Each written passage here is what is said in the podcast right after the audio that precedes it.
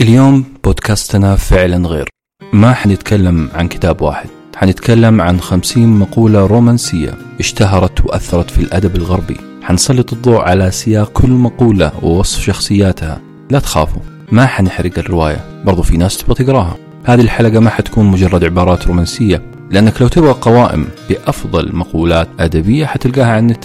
الحلقة حتكشف لنا كيف أنه علاقات الحب في كل فترة من الزمن بتتغير. مثلا العصر الفيكتوري فيكتوريا كانت ملكة بريطانيا. صورت المرأة في هذه الفترة بالمرأة القوية والمستغلة للرجال. باستعراض مقطع من رواية الآمال العريضة اللي كتبت في العصر الفيكتوري حتلاحظوا أن النساء في الرواية قويات ولا يستطيع الرجل استغلالها. بالعربي البودكاست هذا حيكون كشاف لفكر كل عصر. نوع العلاقات في كل عصر يكشف لك الواقع السياسي والاجتماعي والأدبي. يعني البودكاست حيكون informative, educating and entertaining. فضي نفسك وفضي نفسك واحزموا حقائبكم عشان نروح رحلة خمسين يوم في سلسلة أكثر خمسين مقولة رومانسية تأثيرا في الآداب الغربية والشرقية My life is brilliant.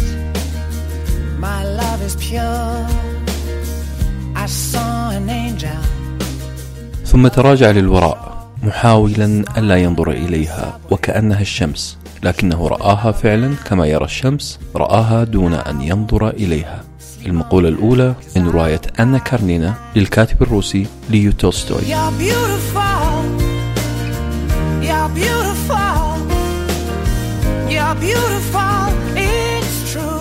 مزعجة جدا العلاقة من طرف واحد.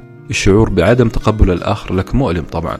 العجيب أنه في رواية أنا كارنينا أن البطل اللي حب واحدة من طرف واحد كان عارف سبب رفض هذه المرأة له. السبب في رأي بطل الرواية أنه طرفي العلاقة ما هم متكافئين. هي امرأة جميلة مرحة مقبولة جدا اجتماعيا مكانتها عالية أرستقراطية والأهم أنها متزوجة. خلت هذا الشخص يحس أنه هذه العلاقة من طرف واحد وأنه ما يستاهلها. حاول قدر الإمكان أن ينساها أن لا ينظر إليها ولكنها كانت كالشمس. مهما أغمض عينيه رآها. سطر عظيم وتشبيه مخيف من الكاتب ليو تولستوي اللي عاش ما بين 1852 و 1910 يعني القرن التاسع عشر. يقال أنه أعظم كاتب روائي روسي الجنسية. يتحدث الفرنسية والروسية. المجتمع الروسي وقتها كان مسيحي أرثوذكسي متشدد. كاتبنا كان أرثوذكسي برضه لكنه أرثوذكسي من نوع آخر. أرثوذكسي ثائر على الطبقية. يؤمن بالحياة بدون حكومة أو قوانين أناركست أو ما يسمى بفوضوي. أثرت أفكاره المسالمة البعيدة عن الحرب في غاندي ومارتن لوثر كينج كان هذا الرجل ثائر على سلطة الكنيسة كمان لدرجة كانت العين عليه من مباحث روسيا ومباحث كنيسة روسيا. اغتنى جدا من روايته اللي بنتكلم عنها اليوم ومن كتابات أخرى. تزوج امرأة اسمها صوفيا وللأسف أنه طلع رجل خير. يغدق بالعطاء لأي متسول يقابله لدرجة أن صوفيا كرهته وكرهته حياته.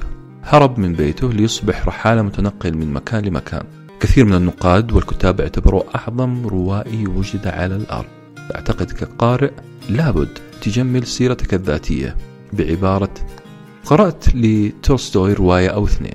كان أديب وفنان طول حياته. حتى مماته كان بشكل فني درامي. كان يتنقل في محطة القطار هارب من سلطة المجتمع وسطوته وقوانينه أصيب وقتها بالتهاب رئوي لم تنفع معه كل حقن المورفين My life is brilliant. My love is pure. I saw an angel. Of that I'm sure. She smiled at me on the subway. She was with another man. واحدة من أهم الشخصيات في هذه الرواية هي شخصية قسطنطين اللي أجبر بطريقة ما على الحياة في المدينة. ما كان معجب بحياة المدينة أبدا. الرواية صورته بأنه رجل يحب الطبيعة أكثر.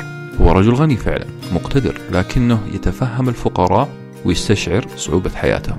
قال النقاد عن هذه الشخصية شخصية قسطنطين أنها تمثل الكاتب تولستوي نفسه المنحدر من عائلة أرستقراطية.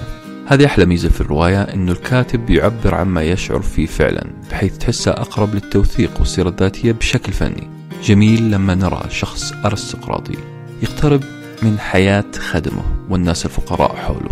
عشرات وعشرات الصفحات من الرواية بالمئات. وصفت كيف استطاع قسطنطين أنه يتفهم حياة الفقراء.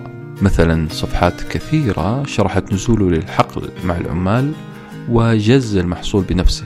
كيف نزوله إلى الحقل جعله يتفهم حالتهم المزرية. كأنه يحاول يشرح للأغنياء في ذلك العصر بأنه لن تشعر بمعاناة هذه الطبقة المطحونة إلا بنزولك إلى الحقل.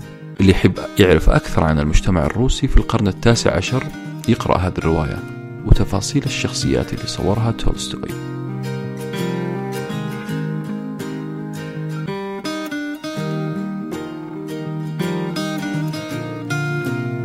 قسطنطين أحب أنا كارنينا أنا كارنينا بكل أسف كانت متزوجة من رجل أرستقراطي آخر. بكل أسف وأسف كانت أن كارنينا تحب شخص آخر غير زوجها. كانت مهتمة بشخص آخر. هي امرأة مرموقة كانت مضرب للمثل كأم صالحة وزوجة سعيدة وسيدة مجتمع يشار لها بالبنان. لكن هذا هو الظاهر. الباطن؟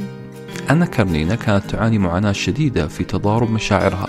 كانت تبدو للناس كامرأة مفعمة بالحيوية متقدة اجتماعيا لكن داخلها كان في تأنيب ضمير عنيف للمشاعر اللي تكنها لشخص غير زوجها. خلينا نقرب شوية من مقولتنا في هذه الحلقة. المقولة تقول عن قسطنطين ثم تراجع للوراء محاولا ألا ينظر إليها وكأنها الشمس لكنه رآها فعلا كما يرى الشمس رآها دون أن ينظر إليها. قسطنطين كان يحاول نسيان هذه المرأة. كان يحاول نسيان أن كارنينا اللي أحبها لعدة أسباب لكنه كان متأكد أنه حب من طرف واحد لعدة أسباب برضه. حاول أنه ينساها ويبعد نفسه عنها لفترة من الزمن. هذا السطر يعالج موقف الاقتراب من شخص تحبه ولا تستطيع الوصول إليه. قسطنطين البطل رأى أن كارنينا في الحديقة وهي تتكلم مع مجموعة سيدات. قسطنطين كان في قلبه شعورين فرح وتوتر في نفس الوقت. فرح لأنه شافها وتوتر لأنه يعلم أنه لا يستطيع الوصول إليها. كان يحاول بأي شكل من الأشكال ألا ينظر تجاهها. تولستوي وصف موقف قسطنطين قائلا وهنا أقتطع أنا من الرواية. عرف قسطنطين أنها كانت هناك بسبب الرجفة والرهبة التي كانت تغزو قلبه. كانت هناك تقف وتتحدث مع سيدة في الجهة الأخرى من الحديقة. كانت ترتدي ملابس عادية تصرفاتها عادية جدا بلا أي إثارة. لكن قسطنطين كان يجد أن كارنينا سهلة الإيجاد. سهل أن تميزها من بين الجميع. كل شيء فيها كان مشرقا. لديها ابتسامة تغطي بنورها على الجميع. هل من الممكن أن أذهب إليها في أعلى الحديقة؟ كان مكانها التي تقف فيه في أعلى الحديقة أشبه بمكان مقدس. لا يمكن الوصول إليه. ثم جاءت لحظة امتلكه فيها الخوف. حاول أن يسيطر على خوفه بتذكير نفسه بأنها إنسانة عادية. يمشي حولها الناس ويتحدثون إليها وأنه باستطاعته أن يتقدم لها ويكلمها وهنا جاء المقطع حقنا ثم تراجع للوراء محاولا ألا ينظر إليها وكأنها الشمس لكنه رآها فعلا كما يرى الشمس رآها دون أن ينظر إليها You're beautiful. You're beautiful. You're beautiful.